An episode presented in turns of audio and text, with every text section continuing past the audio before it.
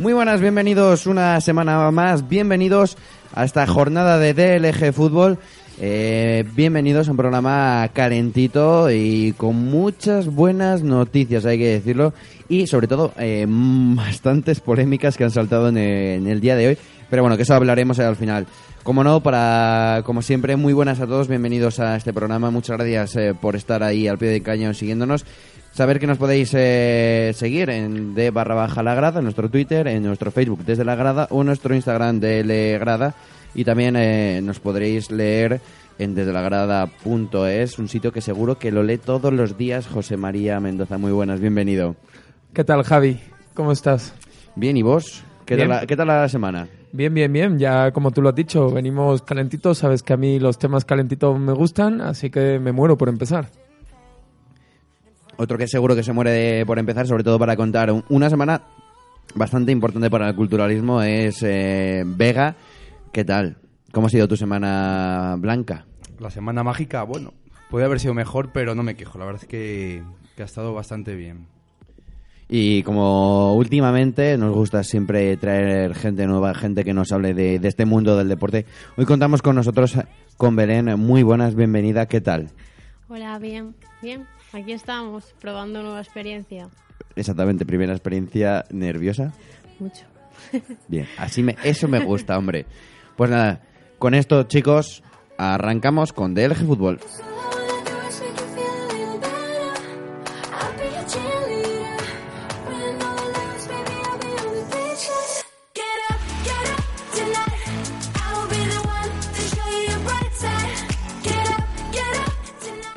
Y bueno, pues eh, como no, empezamos por esa cultural y deportiva leonesa que no se apea de su posición y eso que el miércoles pasado tuvo un partido realmente complicado y realmente duro para, para los jugadores.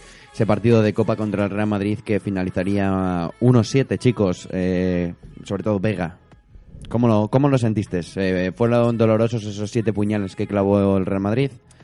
Eh, para nada, bueno, tengo que decir que viví la experiencia eh, animando desde el Fondo Sur con las peñas. Eh, estuvo muy bien, lo pasamos bien. Ya, como se puede comprobar, del minuto 1 al 90 no paramos de animar. Incluso luego, cuando acabó el partido, nos quedamos ahí 15 minutos eh, pidiendo que salieran los jugadores. Salieron parte de la plantilla. Y bueno, no sé si, ha- si habéis visto el vídeo que corre por las redes sociales. Yo creo que, que lo, ha, que lo ha visto bastante gente y fue muy, muy bonito tanto para la afición como para especialmente para los jugadores. Jota. Bueno, eh, yo no lo viví desde el Fondo Sur, lo viví desde pie de campo y primero quiero decir que el ambiente que se vivió con ese Reino de León lleno, eh, las peñas cantando, creo que fue un ambiente espectacular. Un ambiente que va a contrarrestar con lo que vamos a ver pasado mañana contra el Palencia, que será muy triste volver a ver el Reino de León así, pero bueno, es lo que tiene. Mucho turista, como se oyó cantar. Por otro lado, sobre los siete goles, yo lo tengo claro. Yo creo que cualquier leonés y cualquier culturalista puede estar orgulloso de cómo ha jugado su equipo de fútbol. Creo que el fútbol propuesto por el- la cultura leonesa está siendo alabado por toda la extensión de la península. Entonces creo que pueden estar bastante orgullosos de lo que han hecho. En Mallorca y en las Islas Canarias no se habla de ello. Eh, no, es que eh, yo me sacas, me sacas de, de España y ya Y te pierdes. Y te pierdes. Pero bueno, siete goles que como bien decíamos eh, fueron un puñal sobre todo para los jugadores porque Gianni, que se marcaría el, el gol en propia puerta, nos comentó tras el partido, podéis leer las declaraciones en desde la grada.es, que estaba decepcionado, decepcionado consigo mismo porque cre- eh, cree que podían haber hecho muchísimo mejor papel, que los siete goles son irreales, porque creo que, eh, que en la segunda parte les metieron más goles de, de los que se merecían, y que además la cultural, también lo dijo, se quedó corta en a la hora de, de marcar goles, ya que posiblemente, y sobre todo por parte de, de Gallar, lo intentó muchas más veces. Y dijo, a mí me, queda un poco como titular. El partido podía haber acabado perfectamente con un 2-4 o un 2-5. Mm, empiezo yo si quieres. Yo estoy totalmente de acuerdo. Creo que el Real Madrid hizo los goles, pero el fútbol lo hizo totalmente la cultural. El Real Madrid era un equipo que venía a pasar el rato. Tampoco, es verdad, es un equipo bastante superior y no tenía que hacer, lo dijo de la barrera en la previa, El Real Madrid es un equipo que no tiene que hacer mucho para ganarte. Sin embargo, yo creo que la Cultural demostró el muy buen fútbol que tiene. Insisto, eh, no quiero ser pesado con ello. Yo ya sabéis que soy el más pesado de todos los de esta mesa, pero es que el fútbol que hizo la Cultural fue espectacular. A ver, hay que tener en cuenta primero, te encuentras con un gol y encima en propia en el minuto 4, pues lógicamente que, que termine la moral, que sería lo normal, pero aún así yo no creo que, que le afectara tanto al equipo porque en ningún momento dejó de jugar. De hecho, desde el, desde el gol en propia hasta el segundo gol del Madrid, eh, no creo excesivas jugadas ni excesivo peligro el Real Madrid y la cultura del juego de tú a tú. Luego te encuentras lo mismo, te encuentras con un gol antes de ir al descanso y eso también te afecta, pero luego y luego vimos que nada más que empezó la segunda parte, pues al instante de comenzar otro gol y ya ahí pues totalmente les afectó y es normal porque te encuentras eh, con dos goles seguidos y, luego los posteriores que vinieron uno, uno detrás de otro, pero en ningún momento dejó de, de hacer su juego de, de intentar atacar y buscar la portería rival y sobre todo los que a mí me gustaron mucho quitando esos 25 minutos de la primera parte eh, especialmente los 15 últimos, que fíjate, ya con un, con un 0-6, eh, seguir buscando ahí la portería y, y meter un gol, pues tiene mérito y, y vamos. Pues sí, lo fácil es, pues como hacen muchos equipos contra estos equipos y encima en primera división, encerrarte atrás y salir a la contra, pero Cultural no hizo eso. Como dijo, como dijo un jugador de, de la plantilla, es mejor jugar y meter siete goles que encerrarte atrás y que te metan siete goles a encerrarte atrás y que te metan cuatro. Exactamente, Belén. Tú también estuviste viendo ese partido. ¿Qué te pareció?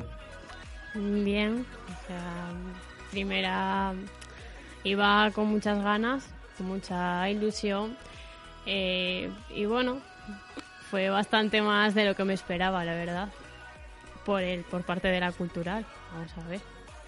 Exactamente, al final del partido todos los medios eh, generalistas españoles hablaron muy bien de esa- del, del partido que había propuesto la Cultural y Deportiva Leonesa, eh, del buen fútbol que desplegaba un equipo de segunda división. Es más, Manolo Lama decía que, que cómo es posible que un equipo de segunda división B jugara así y que este equipo se merecía, se merecía estar arriba. Aún así, aún a esa goleada, como bien hemos dicho, es un partido también para la historia. eh, historia para Benja, que aunque no celebró ese gol, se mete en un selecto club que solo ostenta Vallejo, jugador de la Cultural Deportiva Leonesa, que le marcaría el primer y único gol que le ha hecho la Cultural Deportiva Leonesa al Real Madrid. Sería en la jornada 4 de la temporada 55-56 en Liga. En Copa todavía no habían marcado, hay que decirlo. Y además, eh, un dato interesante, de ese partido, la primera vez que se enfrentó el Real Madrid contra, eh, bueno, eh, con la cultura contra el Real Madrid, se jugó en el Bernabéu y mm, creo recordar, y tuvo que remar y remontar la- el Real Madrid en los últimos mm, 10 minutos, 15, para poder eh, que el gol de, de Vallejo no valiera una derrota para, para el equipo blanco.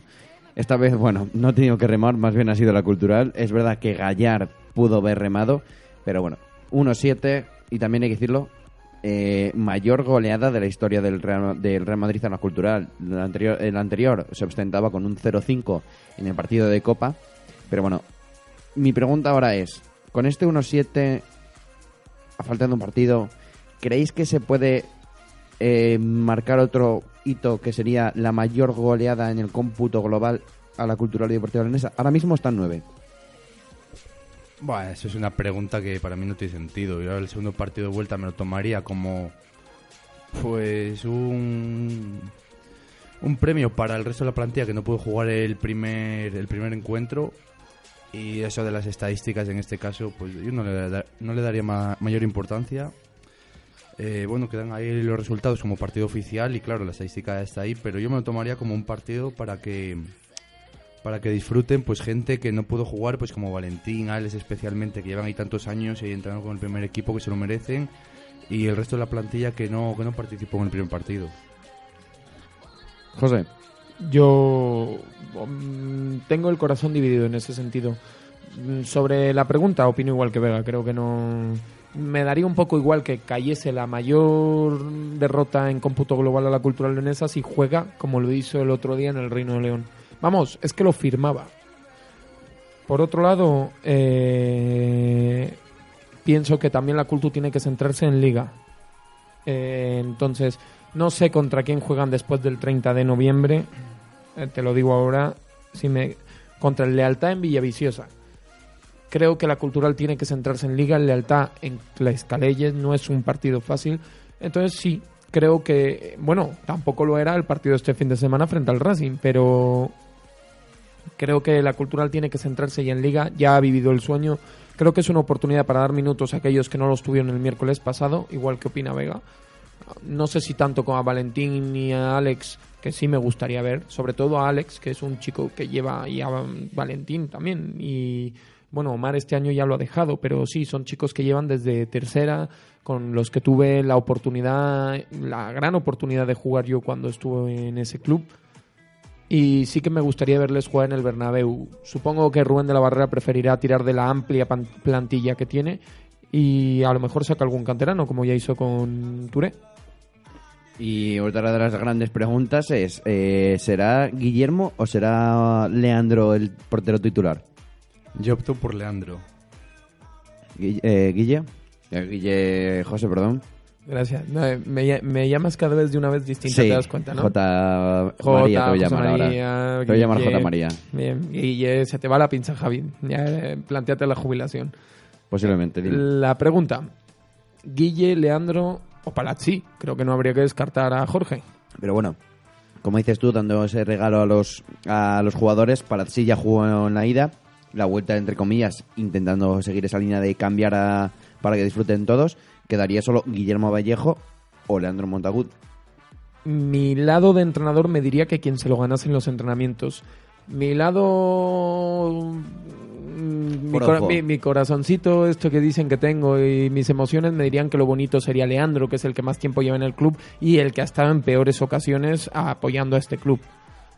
Mm, no sé con cuál quedarme. Creo que tiraré por el que se lo gane en el entrenamiento y quien Rubén de la Barrera, en quien confío plenamente en su criterio, visto lo visto en estas primeras dos jornadas, quien crea que se lo merece. Belén, ¿tú por quién apostarías? Yo estoy de acuerdo con lo que ha dicho José. Yo creo que hay que confiar en, lo que hagan los jugadores en el entrenamiento y en el criterio del entrenador en este caso. Bueno, pues a ver al final lo que acaba pasando. próximo partido, hay que decirlo, de Copa es el 30 de noviembre, se jugará en el Bernabéu, pero lo que más importaba de esta semana, y ya lo dijo Rubén de la Barrera día tras día, que el partido de Copa era un regalo, pero lo que de verdad importaba ese, era ese encuentro que enfrentaría al primero contra el segundo de la liga, eh, poder contra poder, cultural y deportiva leonesa se enfrentaría en el Sardinero al Real Racing Club, a un Real Racing Club que llegaba un poco mm, dolido por esa derrota en el Toralín contra la Ponferradina y sobre todo dolido por haber perdido eh, el liderato. Un liderato que con tablas se sigue otra vez eh, como estaba. José. Sí, sí, bueno, tirando de, la fiesta de hoy, de Halloween, creo que hay que decir que primero la cultural marca un gol de miedo, porque lo que hace Julen Colina es espectacular no eh, yo me voy a quedar más bien con el principio. Sí, sí, la, jugada. La jugada en sí, porque yo creo que el gol ha sido una coña increíble, porque le cayó el balón en la posición para marcar un gol de chilena que si llega a ser un segundo antes, mira, ni la toca, ¿eh? y, si hubiera marcado un Cristiano Ronaldo, pero es que la jugada, para mí, sinceramente, el gol tenía que haber sido la jugada anterior. Que creo la de Gallar, creo que le da el larguero y el larguero le cae a, a Julen. Creo que el gol es de miedo. Luego, bueno, por lo que he leído no vi el partido, pero por lo que he leído y he visto en resúmenes, creo que el Racing fue un poquito más superior que los leoneses. Pero bueno, al final el empate es un empate. Debió de ser un partido muy tenso como lo merecía, porque tanto Viadero como de la Barrera vieron, las vieron dos amonestaciones y se fueron a ver el partido desde la grada. Mm, creo que fue un partido como merecía la ocasión fue un partido que se llevó un resultado bastante justo para dos de los mejores equipos de los cuatro grupos de Segunda B. De los 80 equipos creo que estamos ante dos de los mejores. Mm, creo que no hay más que decir. El empate es justo y que siga la cultura líder. Yo en ese caso no estoy de acuerdo contigo, José. Vi el partido y la verdad es que se mereció ganar el Racing. ¿eh? Hay que decirlo que se mereció ganar porque la segunda parte la cultural aguantó aguantó y bueno, tuvo como, como se dice la suerte del campeón. No puede ser, bueno, partiendo de que la Cultural fue un equipo que estaba fundido totalmente, tuvo la suerte de encontrarse con, el, con la jugada y con el gol que se encontró y fue de lo que vivió el resto del partido. La segunda parte no tiró a puerta, prácticamente no creó en ninguna ocasión y el Racing tuvo dos palos y un larguero. Ojo, o sea que, cuando hay que decir siempre hay que decir las cosas como son y en este caso pues se mereció ganar el Racing, pero por lo que fue no por, no por el demérito de la cultural, sino porque la cultural físicamente pues no podía, no podía por el desgaste que, que llevaba acumulando eh, las jornadas que ha jugado y especialmente el miércoles en Copa del Rey. Las cosas son así y ahora espero que, bueno, el miércoles contra un rival flojito como es el Palencia, hombre, por, les va a dar tiempo a descansar porque van a tener para descansar más tiempo que, tuvo para enfrentarse al Racing y, bueno, además en el Reino de León, y, yo creo que, Rote por lo menos un jugador por línea, y ahí sí que va a notar un poco más la, frescura, pero es que el sábado estaban fundidos. No, no, yo no te quito la razón de que haya sido mejor el Racing. Yo es lo que he leído. He querido decir un poquito por no al no haberlo visto no quería decir mucho, pero sí había leído que los palos salvaron a la cultural. Sí, exactamente. Hay que decirlo que el partido pues se pudo... También te digo una cosa, la Cultural también pudo haber marcado otra ocasión que tuvo clara, tampoco eh, tampoco pudo, pero es verdad que el Racing sí que estuvo un puntito por encima del de, conjunto leonés. Eh, se resolvió en tablas. Yo creo que también hay que decir una cosa, no solo es ganar el partido, sino también saber aguantar fases de ese partido. La Cultural supo defenderse contra el Racing de Santander con más o menos suerte mm, gracias a esos palos, pero es un puntito que sumas en un partido posiblemente de los más complicados de, la liga, porque no es contra el Racing de Santander, es en Racing, contra el, el anterior líder, uno de los equipos más duros de esta competición y que mejor juegan. Eh, además, lo bueno que tiene esto, te, libra una jornada más de, estar en el liderato y te demuestra también que esta cultural no tiene, digamos, entre comillas, rival tampoco fuera. José. Sí, no, yo soy de la misma opinión que Vega. Yo veo que la cultural llegaba fundida, llegaba de un partido llegaba de un partido importante como fue contra el Real Madrid, un partido de mucho desgaste físico y no sé cómo lo viste tú, Javi, pero yo estoy casi seguro vamos, completamente seguro que la Cultural si hubiese llegado con una semana de descanso de la misma manera que llegó el Racing de Santander hubiésemos visto otro partido. Es, un, es que se puede ver, si, si vuelves a ver el partido contra el Real Madrid, ves que en la jugada del gol de Benja Fournier se le suben los gemelos, Antonio Martínez sale lesionado con lesión eh, del menisco, eh, Gallar termina estirando porque no puede más con el alma, Colina se está estirando en el banquillo, fue un partido muy físico. Fue un partido muy complicado para la cultura leonesa, que sí, que dejaron una muy buena imagen, pero al final el desgaste físico no te lo quita nadie. Y encima vas al, al Camps de Sport del Sardinero, que no es un campo fácil, es el de tu rival directo por el liderato. Y vas allí a jugar contra el Racing de Santander, que sabes que viene con, con el S de haber perdido la jornada anterior contra eh, la Ponferradina es, es un partido muy complicado y no era un partido mm, como, para, como para decir una tontería. No, no era una tontería. Eh, yo creo que el empate con gol en el fuera de casa es muy bueno para la cultura. Mantiene liderato, no, no suma derrota y, y sigue avanzando. Una jornada menos para llegar a los playoffs, a los ansiados playoffs de ascenso. Exactamente, esa jornada número 11. Eh, eh, Vega, ¿te querías añadir algo más? No, sí, iba a decir que, a ver, independientemente del partido, pues hay que tener en cuenta que, a ver, eh, juegas contra, en teoría, el rival con el que te vas a disputar el primer puesto. Fuera de casa, que siempre es un handicap, un handicap jugar fuera de casa, y más en el Sardinero, claro. O sea que de antemano, en una situación normal, yo creo que un empate es muy bueno. Y, y para mí, más que un empate, eh, tras, lo, tras lo sucedido y lo visto, yo lo dije cuando acabó el partido, digo, esto para mí son tres puntos. Sí. Yo mira, yo estoy de acuerdo contigo y lo voy a decir por tres cosas. Uno, eh, jugar fuera de casa. Es lo primero. Eh, tras una semana en la que no solo estás pensando en ese partido contra el Racing, ¿vale? Tienes una semana muy muy fastidiada, eh, eh, sobre todo con jugadores y, y entrenadores, por el tema de que estás con lo- todos los medios, están comiendo la cabeza de boom, boom, boom, Real Madrid, Real Madrid, Real Madrid. Y, y tercero, porque es una semana que físicamente es agotadora, porque tienes que jugar cuatro partidos en semana y media, pero más agotadora es aún mentalmente, por, por ese run run de y ahora juego un miércoles eh, contra el Madrid, juego el sábado contra el Racing, juego un, otro miércoles contra el Palencia y tengo que volver otra vez me, a ir en menos de una semana a Vigo a volver a jugar. Eh, creo que estos tres factores suman no solo ese punto, sino que suman tres y que les va a venir yo creo que muy bien a esta cultural para poder afrontar eh, próximas jornadas y sobre todo para, para esa recta final de competición. Porque hay que decirlo, se acabó el partido el sábado, seguimos líderes, 27 puntos, 26... Javi, tú no eres líder de Bueno, nada. la cultural.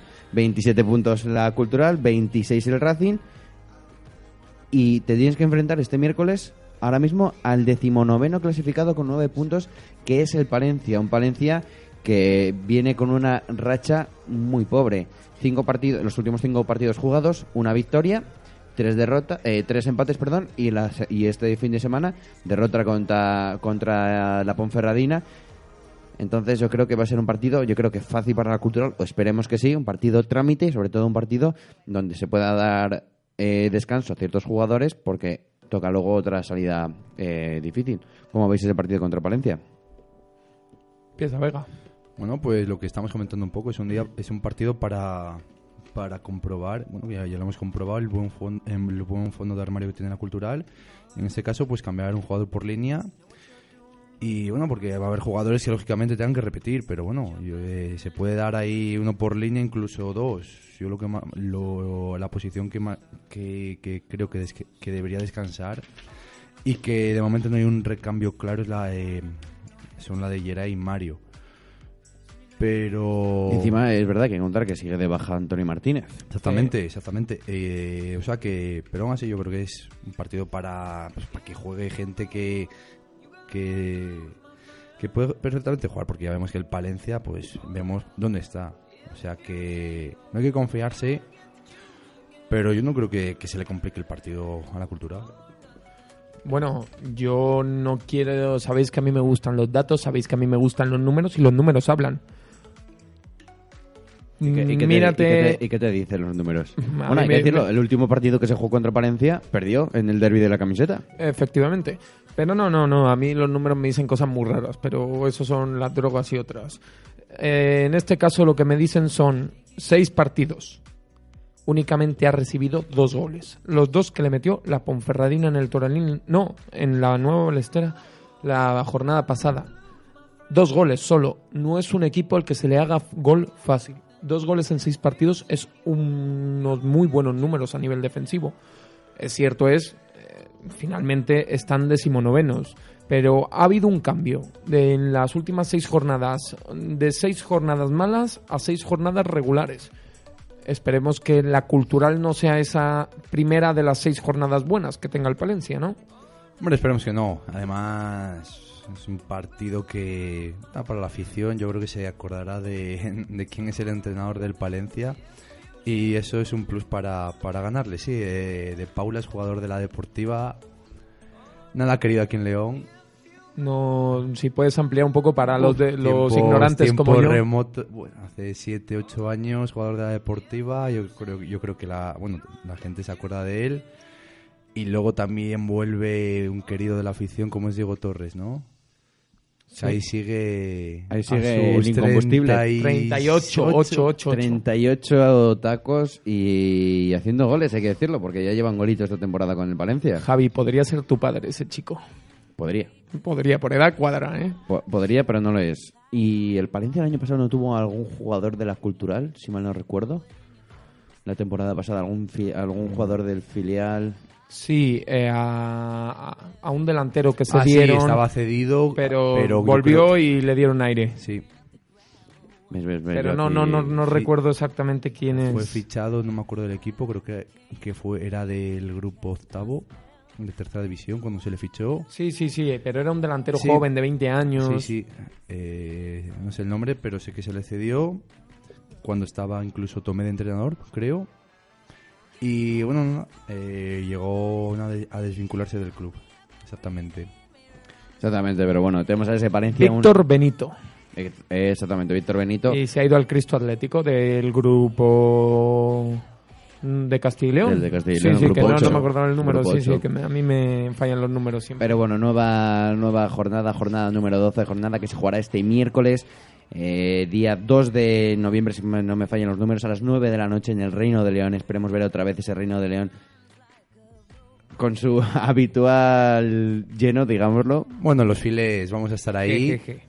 Y no vamos a fallar. Exactamente, por lo menos esos, esos eh, socios fieles, culturalistas que todos los fines de semana, miércoles, porque ya este año, como tenemos jornadas entre semanas y no es por copas, por liga, eh, que volan a ver ese y a disfrutar de la cultural y esperemos que sea con una victoria. Como siempre, me gusta picaros. Un resultado. Belén, empezamos por ti. Es que hacías mucho que no hablabas, entonces, entonces te toca hablar. Así que resultado para, para el cultural... Eh, eh, pues, espera, se me- Palencia, Palencia, Javi, Palencia. Estate a lo que tienes que estar, hombre. No me voy a mojar mucho, un 1-0. Joder, se nos queda, se nos queda escaso, ¿eh? No, hombre, es un- hemos dicho que es un equipo con poco gol. 3-1. El- el- el- la, la cultu, con la poco... Palencia, el Palencia, con poco gol en contra. Ah. O sea, lleva dos en seis partidos. Es una apuesta segura. Yo te digo un 3-1 y el gol del Palencia se lo vamos a dar a Diego Torres para aplaudirle que se lo merece. ¿Cómo? 3-1. Sí, y gol de Diego Torres eh, para el Palencia. Vale, ¿y queda Mendoza? Mm, yo creo que me voy a jugar un tres goles para la Cultu. No, dos, dos, dos. Yo creo que me voy a ir por dos.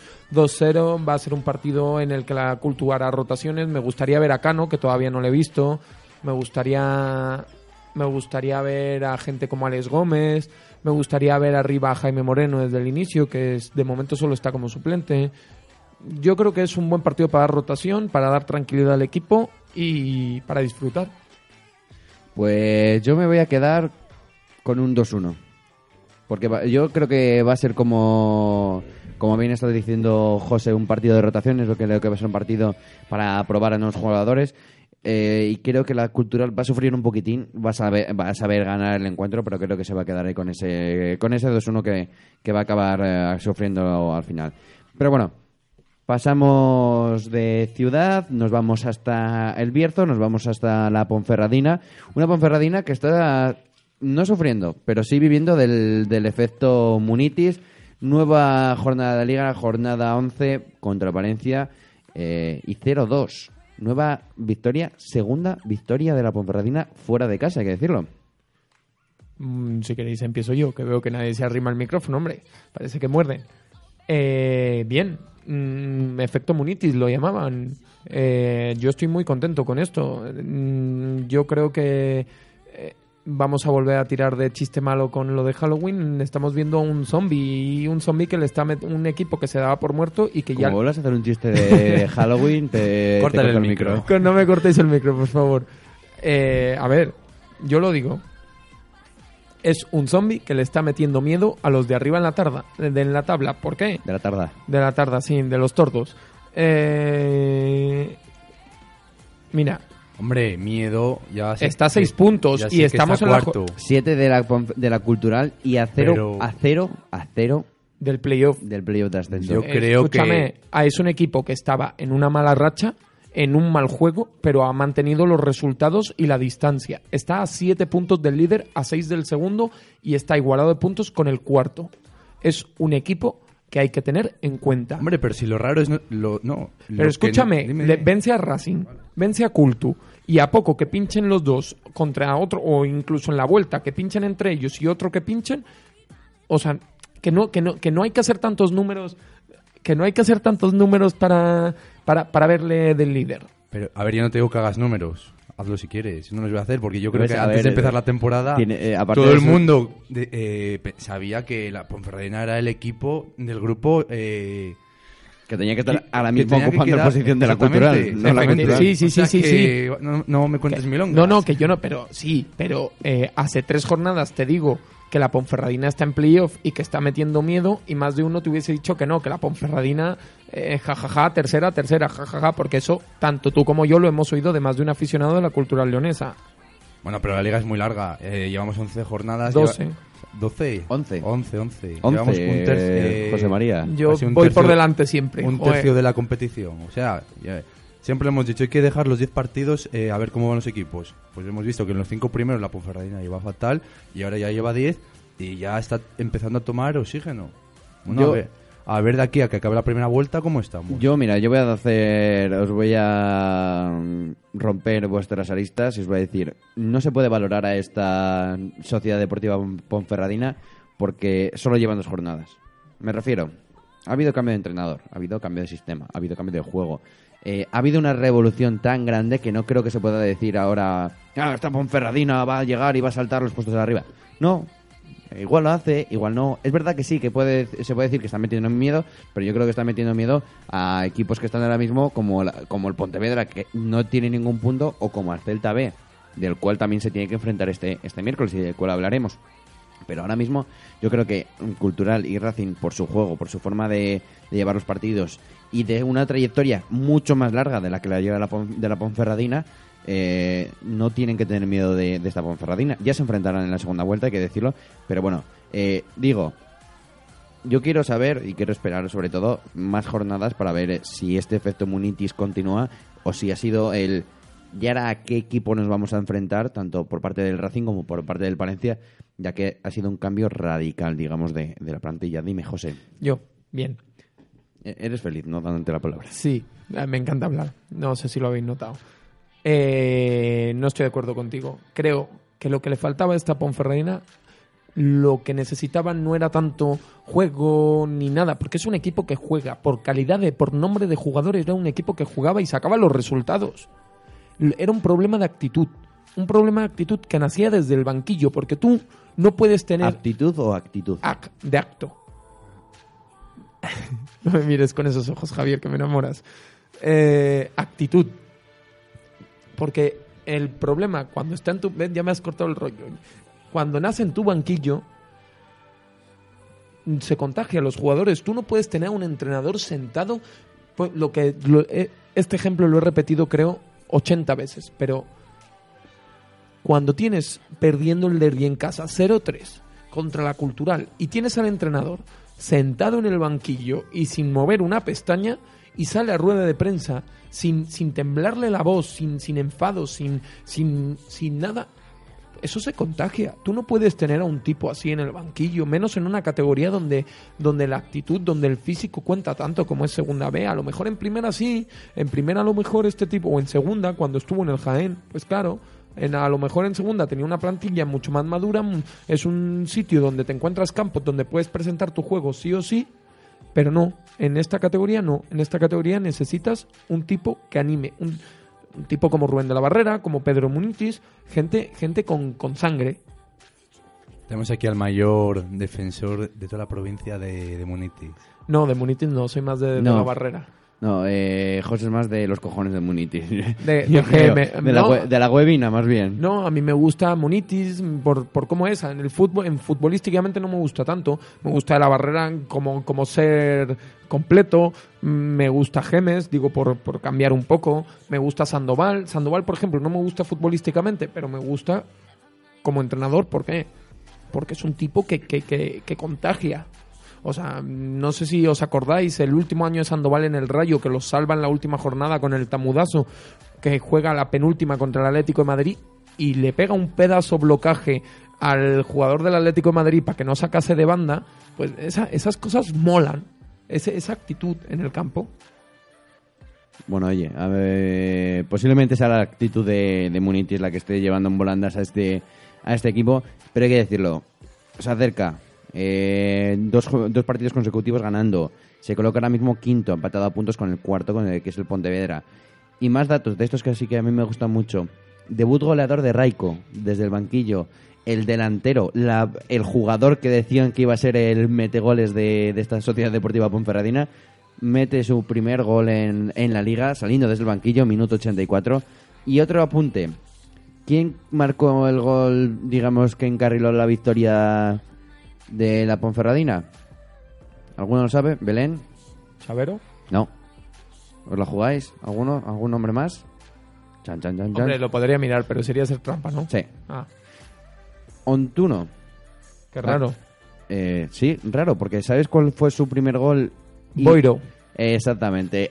Ontuno volvió a marcar fuera de casa, además. eh, los dos goles han sido los dos fuera de casa. Y para abrir el marcador y dar la victoria al conjunto del Bierzo. Ojo, cuidado, ¿eh? Belén, ¿qué tal está Ponferradina? Con Munitis. Pues yo la veo mucho mejor porque a principio de temporada yo veía una Ponferradina totalmente desestructurada y yo creo que se, se ha visto hasta hace mm, dos partidos, como decíais. Y la verdad es que mm, yo creo en esta nueva Ponferradina y yo creo que no, no hay que tirar la toalla y siempre hay que confiar.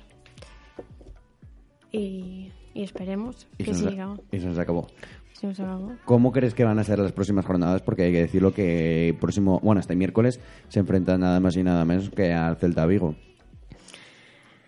complicado, ¿no? O sea, es un partido complicado, pero yo creo que siguiendo como, como están ahora, yo creo que se pueden conseguir bastantes cosas. ¿Es fácil? No, pero con actitud, Nada es imposible, ¿no? exactamente. Se puede decir. Próximo partido, es lo que decíamos, eh, se jugará este miércoles a las 8 de la tarde en tierras viguesas, tocar Celta B. Un Celta B que hay que decirlo, eh, remodelación eh, casi total. Por cierto, vuelve un hijo pródigo, entre comillas. El defensa del Celta B, que estuvo el año pasado jugando con el Celta y que ahora este año ha fichado por el por la Ponferradina. Por cierto, cero minutos, hay que decirlo. Vuelve a lo que fue su casa durante, bueno, su, su extensa vida, hay que decirlo. Y que ahora, eh, sí, a ver, José, ¿el nombre? Eh, ¿El indio? Eh, Mm, no. ¿No? Entonces no, no, ni idea. Eh, pensaba que hablábamos de Yokowa Magagi una cosa así. No, Yokuba Magagi llegó. Ese es internacional, pero no, no. eh, el que yo te estoy diciendo. Ta, ta, ta, a ver si los encontramos por aquí. David Goldar. Buah. El jugador que además el año pasado llegó a debutar con el Celta de Vigo. Pues de momento poco poco, nada, nada. Poco poco, nada. Es que no ha debutado todavía con la Ponferradina. Eh, años pasados estuvo jugando con el Celta de Vigo en la 13-14, en el Celta B, segunda división. Jugador de criado en la cantera viguesa y se ha tenido que ir este año para intentar buscar estos minutos que no está consiguiendo tampoco en, en, digamos, en la ciudad del Bierzo. Pero bueno, partido complicado, chicos. ¿Quién crees que saldrá victorioso? ¿Seguirá el efecto Munitis? Celta de Vigo, tercer clasificado ahora mismo, podrá superar fácilmente a esta Ponferradina. Bueno, yo creo que va a ser un partido igualado. Mm, No me atrevería por un resultado, pero... pero Venga, no- vamos a poner un resultado para el encuentro. Venga, va, un 2-2. Puedes seguir hablando del partido. Mm, pero con lo que te decía, que yo lo veo muy igualado. Eh, es que muy complicado, ¿eh? Este partido. Yo lo veo eh, al 50%. No sé cómo lo veréis vosotros. Javi, yo, venga, pues yo. Que es que me señaláis todos a mí, luego decís que no paro de hablar. No eres aquí el experto de... De la categoría, sí, claro. sí. Soy... Madre Y mía. ya no de la categoría, sino de la Ponfe. Eh, no sé, a ver, es que era lo que hablábamos antes. La lo que te decía yo, la Ponferradina puede meter mucho miedo arriba. Tú piensas que juega las próximas dos jornadas contra el Celta y contra el Pontevedra, el tercero y el cuarto correspondientemente. Gana ambos partidos y se pone tercero. Ya eh, inmediatamente en la cola. Mm, Creo que va a ser una motivación extra para los de Munitis, saber que ya salen de- del túnel. Bueno, ya han salido, yo creo, del túnel con estas dos victorias consecutivas, recuperan juego. Vamos, cualquier persona que haya ido al partido contra el Racing de Santander o haya visto el de la Nueva Balestera, te habrá dicho que es que es, otra Ponferradina. Y es sorprende el cambio a, tan poco tiempo de Pedro Munitis. A mí me huele un poco a que le han hecho la cama a Herrero, pero bueno, eso ya es suposición mía. Normal también, yo se lo hubiese hecho. Bueno, pero tú es que le hubieras hecho la cama de su casa, no, no, no del campo, pero bueno. Celta B y Pontevedra son dos partidos muy completos que va a tener la, la Cultu, sí. La Ponfe. Yo creo. Y la Cultu. y la Cultu, bueno, sí, la Cultu los tendrá dentro, dentro de una jornada más que la Ponfe. Yo me la voy a jugar por una victoria por la mínima. 2 2-1, creo que va a ser por Sería un. 1-2. ¿Es fuera de casa? Sí. No, Javier. Es Ponferradina Celta B. Ah, vale, vale, vale. No me contradigas nunca más, por favor. Bueno, eh, tranquilo. Y yo creo que va a ser un 2-1, un partido complicado, pero victoria para la Ponferradina, para la Deportiva. Así que nada, seguiremos viendo a esa Ponferradina y cada vez podremos ir hablando más cosas más bonitas y más playoff de esta Ponfe. Belén. Yo como aficionada, obviamente voy a apostar por ella y, y también voy a decir un 2-1, no porque tú lo hayas dicho, sino porque ya lo tenía en mente. Y bueno, no me la quiero jugar mucho, pero sí que quiero apostar por ella. Dos- eh, 2-1.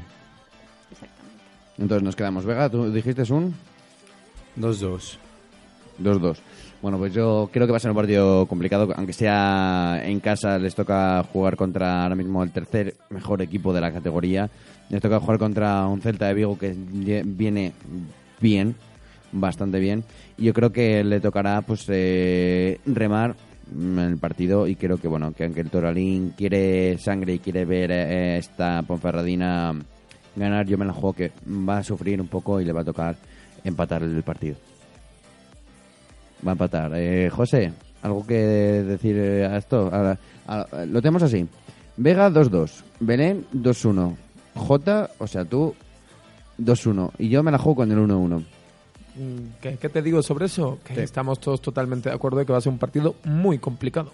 Y bueno, pues eh, ya luego nos traspasamos al sábado. La Cultural y Deportiva Leonesa se enfrentará a este Celta de Vigo B, que a ver, eh, yo creo que Rubén de la Barrera irá hasta, hasta Ponferrada. Yo creo que ver el partido si le da tiempo. Seguramente. Aunque, bueno, le va a ser un poco complicado porque si juega... No, no, bueno, es en Palencia, sí. Juega aquí contra el Palencia, intentará ver este partido contra, contra el Celta. Y luego también tendrá que ir a ver el partido... eh, se juega en Vigo, que juega en Vigo el sábado eh, contra el Celta B. eh, mientras que la Ponferradina tendrá que jugar a las 5 de la tarde el domingo eh, contra el Pontevedra. Campo muy difícil el Pontevedra. Pasarón. Pasarón es campo complicado. Mm, Esta temporada no lo estoy siguiendo mucho, pero mm, no creo que tenga muchas derrotas tampoco en casa el Pontevedra. Mm, Si no me equivoco, Por ahora ninguna. ninguna. Por Ninguna, ahora ninguna, ninguna. efectivamente ninguna. ¿Y empates? Es más, la única derrota que ha tenido ha sido en pretemporada contra el Lugo 3-4. 6 de 6 lleva en casa. Ni la cultural. Y quiero decir una cosa, volviendo al partido del Celta del la Ponferradina, yo no digo nada, pero ha ganado cuatro de los cinco partidos jugados en casa. Solo ha perdido uno, y no te voy a decir cuál es, que hay- a algunos se me ofende. Un 1-3. Puede ser. Posiblemente. Pero eso, un partido yo creo que complicado y que podré determinar, podrá determinar también un poco con estos dos partidos, dos, dos equipos en playoff contra uno que quiere entrar en playoff. Ese sí, el verdadero baremo de, de esta Ponferradina. Yo creo que la semana que viene, cuando volvamos, yo creo que podremos hablar con más exactitud si hay efecto Munitis, si de verdad es la cara que va a mostrar este, este Racing. Y ahora te diría, bajamos un peldaño a tercera división, pero no, No, no, porque no, ha habido va, a ser que, jornada. va a ser que hoy no. Que no ha habido jornada, ¿por qué, José? Porque tenemos campeonato UEFA de las regiones europeas y como Castilla y León es la campeona de España, la tenemos allí representándonos en la fase preliminar. No, os quedéis callados que... me Sí, da- porque... Cuéntanos un poquito que tú eres aquí eh, el que maneja y domina estos Pues temas. ha finalizado la ronda intermedia, que, o ronda preliminar, como la queráis llamar. No, perdón, la ronda preliminar es la eh, nacional, que es la que ha ganado Mm. Castilla y León, y la ronda intermedia, que es la que se participan divididos en ocho grupos, la ha vuelto a ganar Castilla y León. Mm, Diría Eh, que completa. Ganó la fase esta, ¿no? Sí, la Y- fase vale. jugada en. Pues no sé dónde. Bulgaria. jugaba. era- No, jugaba contra Bulgaria, habíais comentado. Contra Bosnia, el primer partido. En Bulgaria. Sí, se juega en En Bulgaria, Bulgaria. y el primer partido contra Bosnia y el segundo contra San Marino. Lo siento, pero no. El primer partido frente a las anfitrionas, Bulgaria. Ah, Bulgaria, Ganaron 4 a 0. el segundo partido frente a Bosnia-Herzegovina Vale, me cola uno. 3-0 y el cuarto partido, la única derrota que han sumado con el torneo ya ganado, 1-0 frente a San Marino. ¿Y ahora, Eh, ahora qué sería la siguiente fase, ronda? ¿Cómo continúa este torneo? Ahí te han pillado. Ah, sí. No, eh, creo que ahora pasa el fase final, que es los ocho clasificados más, eh, perdón, siete, los ocho clasificados y el anfitrión, eh, no, perdón, siete, Siete y ocho, clasificados claro, y el y anfitrión, 16avos. eh, no, dos grupos y los dos campeones de cada grupo jugarán la final. Lo que no sé es dónde, no, todavía no está sorteado dónde va a ser la fase final. Vale, miento, me he confundido. Es que me, ¿ves? me liáis. De los ocho clasificados se elige un anfitrión. Se sortea quién de los ocho es anfitrión. Y se hacen cuatro grupos y le- entre los campeones juegan entre ellos. De cada grupo. No, campeón, dos grupos de cuatro cada uno, ocho Ah, eso, vale, vale. juegan entre ellos la final. Mm, Por tanto, Castilla y León puede ser anfitriona de la fase final de la Regions Cup de la UEFA. Me ha gustado, quedado muy me- profesional. ¿Y cuándo será, cuándo Me será ha gustado la, siguiente, la siguiente ronda? Para estar No, atentos. en junio del 2017, pero O sea, esto falta- va muy lento, ¿no? Sí, sí, sí, sí, es un torneo un- a largo claro, plazo, claro. claro. De años, porque me suena a mí de hace un par de años. Cuando, de hecho, No, cuando dura un- empezamos... es uno al año. ¿Un año al año? ¿Uno al año? Sí, Vale. pero claro, va a su ritmo, porque... eh, no, perdón, uno cada dos años. Uno cada dos años. Porque me acuerdo, no sé si te acuerdas, Javi, que cuando empezamos, fíjate, la andadura de, desde la grada allí en la radio universitaria, que eh, me suena a mí que tratamos también ese tema. Ahora ya dos años. Sí. Por eso es cada dos años, ¿no? Sí, porque además es, eh, un año es para jugar, digamos, el nacional, el de cada país, Sí. y luego eh, de cada país manda a su selección. El año pasado se jugó el nacional, el de España. Mí la- que se jugó en Benidorm, Alicante. Sí, eh, y además ahí es de donde salió que Castilla y León, bueno, aunque también se puede haber dicho la selección de León, porque era mayoritariamente jugadores leoneses, eh, ganaron y se proclamaron campeones de, de ese campeonato de selecciones de España. León siempre ha mandado mucho en Castilla, ¿no, Javi? No, la verdad es que en jugadores a la selección sí. Eh, yo no me meto más fregados. No, no, no me entres al trapo, Javier, esto no bueno, mola. podemos entrar ahí en polémica, ¿no? Otro No, día, no, en no, algún no. programa de política. Otro día, pero es, es verdad que el año pasado eh, León, eh, de la, digamos, de la preconvocatoria al equipo definitivo, la mayor parte de los jugadores se quedaron. Fue, el, fue la provincia que más eh, jugadores aportó. Y bueno, hay que decirlo. y el capitán, Exactamente. el señor Perona. El señor Perona, teníamos a jugadores también como en la portería, como Pablo. te iba a decir, no eh, sé el apellido, pero el que ahora está en el Astorga. creo que es Tejer- Pablo Tejerina, que ahora es el portero de la Astorga, el año pasado en La Bañeza. Eh, teníamos a Ayrton, que aunque está jugando en Segovia, la gimnástica segoviana, está, es leonés. Eh, muchos jugadores eh, titulares, además, que formaban esa selección de Castilla y León y que, bueno, pues que acabamos ganando esa, esa competición y que este año, como bien tú dijiste, cada dos años nos envían a poder eh, jugar el, el campeonato del mundo. O Por sea, cierto, hablando de Perona, me dio mucho gusto verle ya andando con una sola muleta en el partido de la del Real Madrid contra la Cultural. Totalmente, totalmente. Hay que decirlo que Perona que poquito a poco va ya eh, bueno, demostrando que esos plazos se, se le están agotando y que la Virgen lo va, lo va a poder tener pronto porque le hace falta. Por necesidad, sí, sí, sí. La Virgen está poniendo, en- vamos, están saliendo de procesión día sí día también. Totalmente. Y totalmente. Y ahora ya que nos hemos metido con los equipos, es verdad que esta jornada no hubo ni jornada pasada, ni esta jornada, ni va a haber entre semana, pero sí que el día 6 de noviembre, eh, es decir, este próximo fin de semana que viene, habrá jornada ya, ya vuelven los jugadores, ya retoman otra vez la, digamos, eh, el partido con, bueno, los entrenamientos con sus respectivos equipos. Y hay que decirlo, nuevo derby, otra semana más con derby. Estamos ya que no paramos. Bueno, en lo que tiene ser uno de los equipos más representativos en tercera de Castilla y Cuatro, León. cuatro equipos, hay que decirlo también, hay que también la liga. Eh, empezará, abrirá la jornada la Bañeza, que recibe a la gimnástica segoviana. Otro partido duro para los eh, para los discípulos morados. Eh, difícil, yo creo que poder conseguir esa victoria, pero es que es necesaria. Es necesaria, aunque sea un equipo duro, aunque sea un equipo de arriba ahora mismo, que se está colocando, si mal no recuerdo, en puestos de playoff. Necesitan ganar para salir de ese bache, de esa mala racha que llevan. eh, y sobre todo salir de los puestos de descenso. Hombre, la gimnástica más que estar colocándose está colocada. Está Sí, colocada. lleva cinco puntos de colchón sobre el quinto. Y luego el derby se jugará a las cuatro y media. Recordad, todos estos partidos el domingo, el 6 de, 6 de noviembre, a las eh, cuatro y media de la tarde en la Devesa Benvibre, Virgen del Camino. Partidazo, ¿eh? Hay que decirlo. Bueno, me hubiese más gustado el año pasado, había más tensión, estaban todos los equipos peleando por estar arriba y ahora estamos en todo lo contrario. Tenemos a la Virgen del Camino, decimoctava, metida en puestos de descenso y en un décimo mirando un poco a solo tres puntos de la Virgen del Camino y mirando un poco de reojo esa quema del descenso, el Atlético Benvibre, efectivamente. Y luego, para, para finalizar, el líder de la categoría tendrá que desplazarse a tierras zamoranas. Ah, bueno, es que claro, diciendo tierras zamoranas no tienes que decir más que. No, no puedes decir más. Ese Zamora Atlético Astorga a las 5 de la tarde. Un ex equipo que estuvo en playoff contra el equipo que lidera los puestos del playoff. eh, del Zamora, ¿qué podemos decir? Era el Atlético Astorga de esta temporada.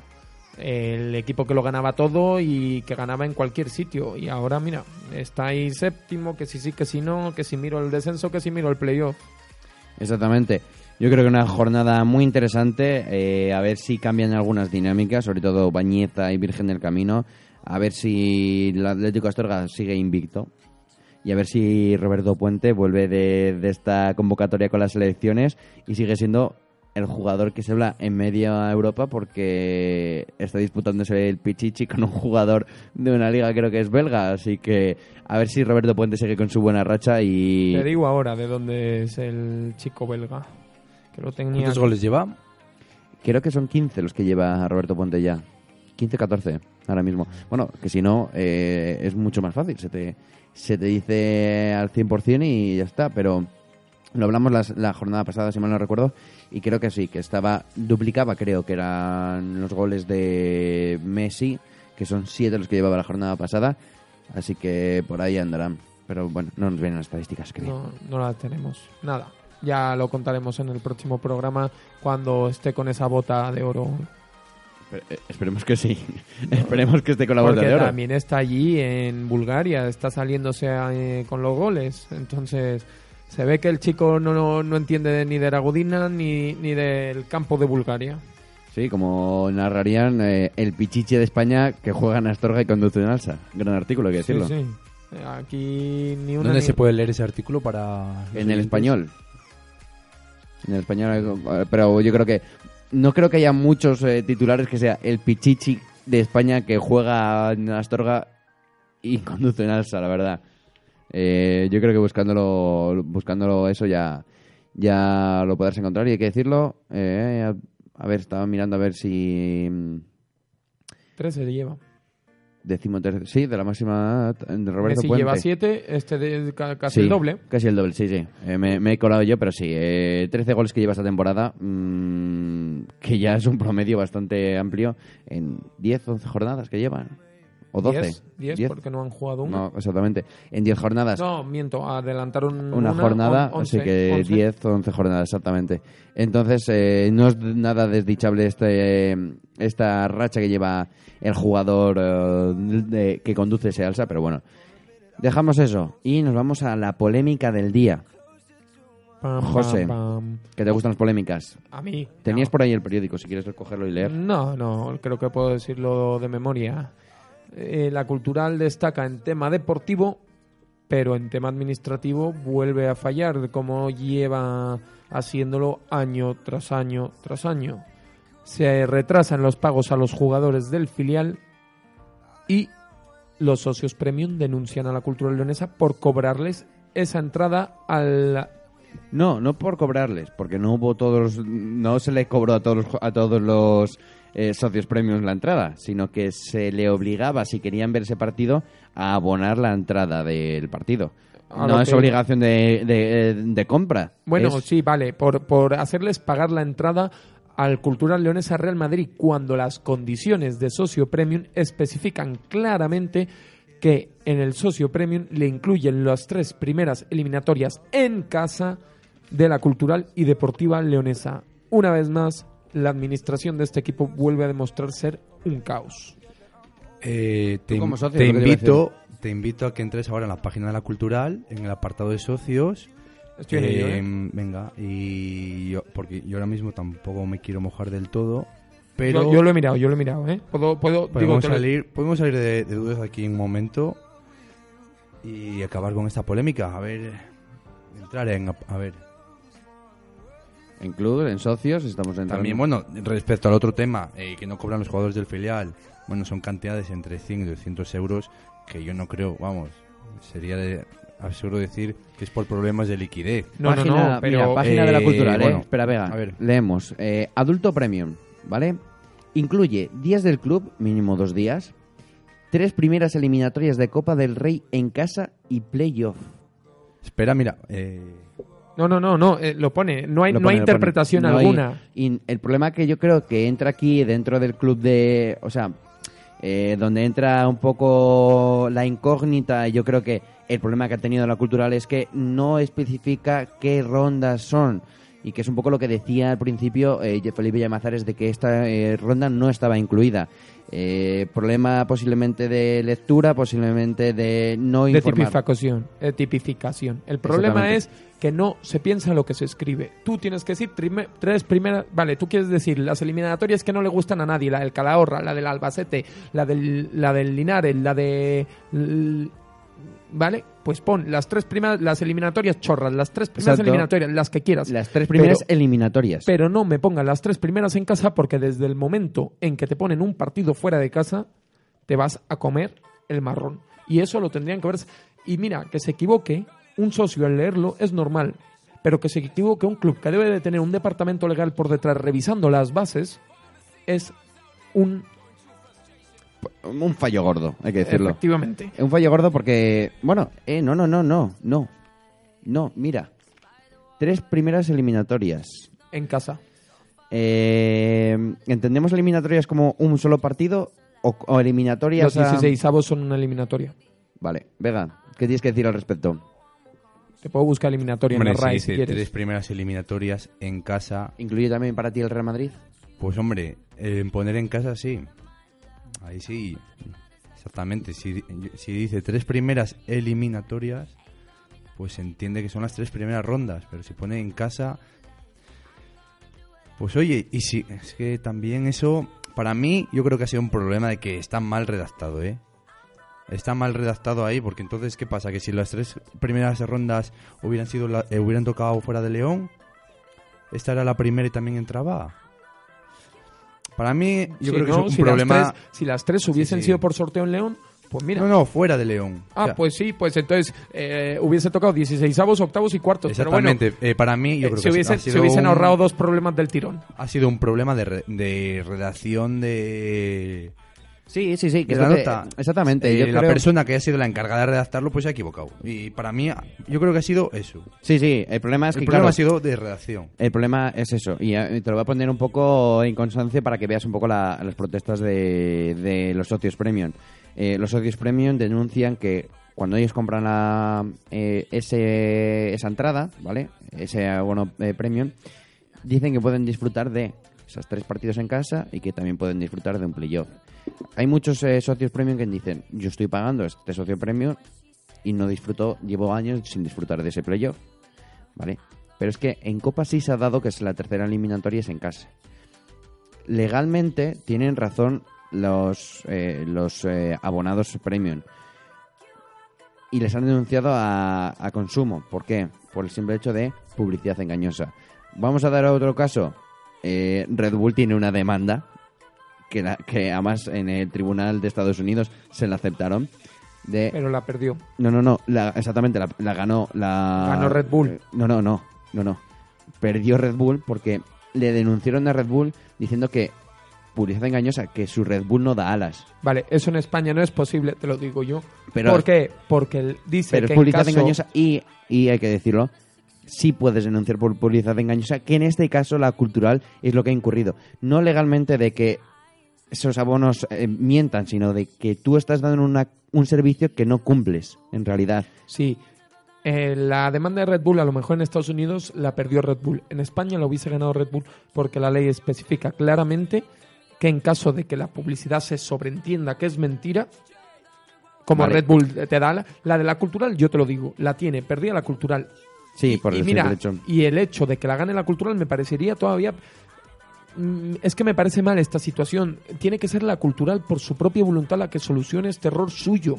Creo, creo, creo que no tenemos necesidad de llegar a los tribunales después de lo que ha sufrido el socio promedio de la cultural. Creo, me parece mal tener que estar llegando a este punto. Sí, posiblemente ahí es donde se está incurriendo al problema de que la cultural, vale que, como bien has dicho, Vega, haya, haya incurrido en un problema de...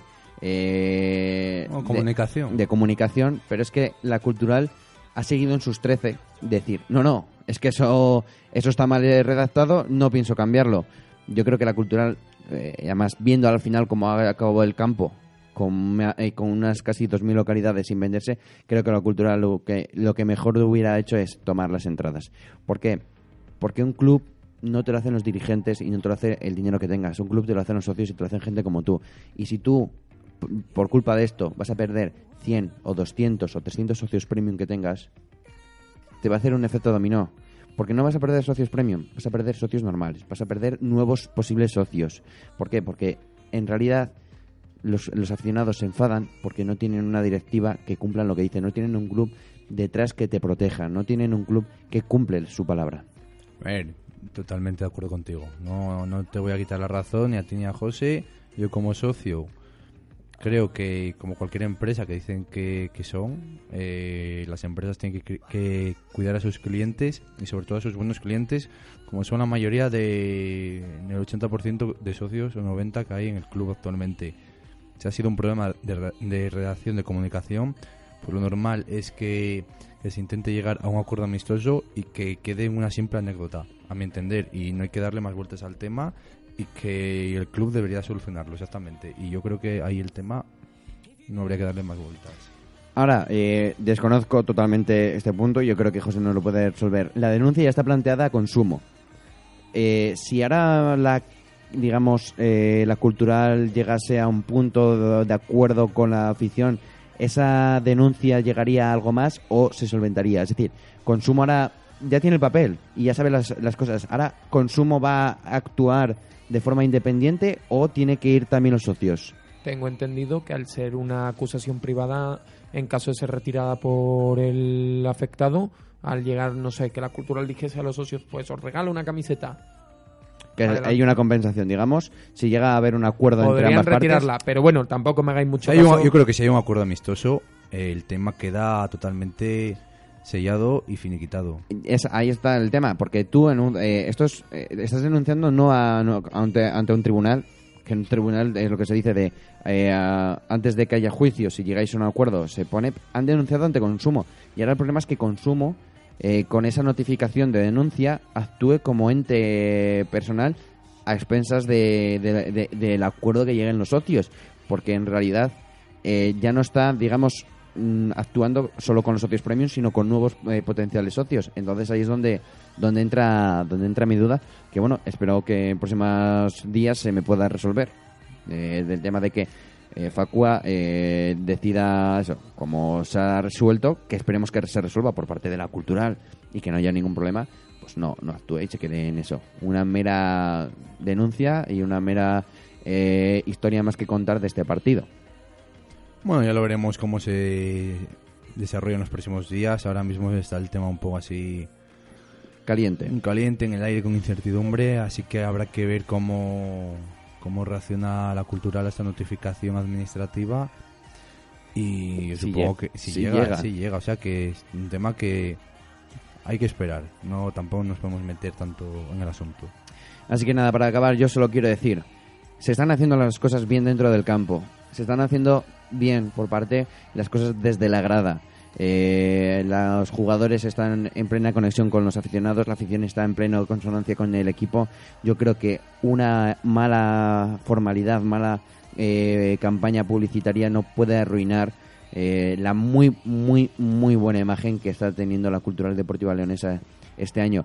Creo que la Cultural sí que debería resolver este problema lo antes posible, que no llegue a más y sobre todo que los socios premium sigan renovando año a año ese, ese abono porque son los pilares de, de los clubes, los aficionados. Vega, muchísimas gracias por estar una semana más aquí. Bueno, gracias a todos vosotros y a los oyentes por escucharnos. Y hasta el lunes que viene esperemos contar Con dos buenas victorias noticias, y a seguir ahí encabezando el grupo primero. José, muchísimas gracias. Gracias a ti por tenerme aquí y aguantarme. Y como no, muchísimas gracias también a Belén, que aunque te hemos tenido ahí un poco de, de voz de fondo, que se puede decir, esperemos que participes más veces, que vengas más días y que nos traigas toda la información de- del mundo del deporte. Muchas gracias y igualmente. Esperemos estar aquí más días. No, esperemos no, tienes que estar. Así que nada, también muchísimas gracias a todos los que nos escuchan, ya sea en directo, ya sea luego en podcast. Nos podéis seguir, como no, en eh, arroba de barra baja la grada, nuestro Twitter, en nuestro Facebook desde la grada. También podéis seguir las noticias del día a día en mis imágenes, en nuestro Instagram de L Grada. Y como no, podéis leer todas las noticias, eventos, eh, movidas que, que ocurran, ya no solo del fútbol, sino del baloncesto, del balonmano, de más deporte, en nuestra página web, en desdelagrada.es. Muchas gracias y hasta la semana que viene. doctor had the plug from Big Pharma, Pharma.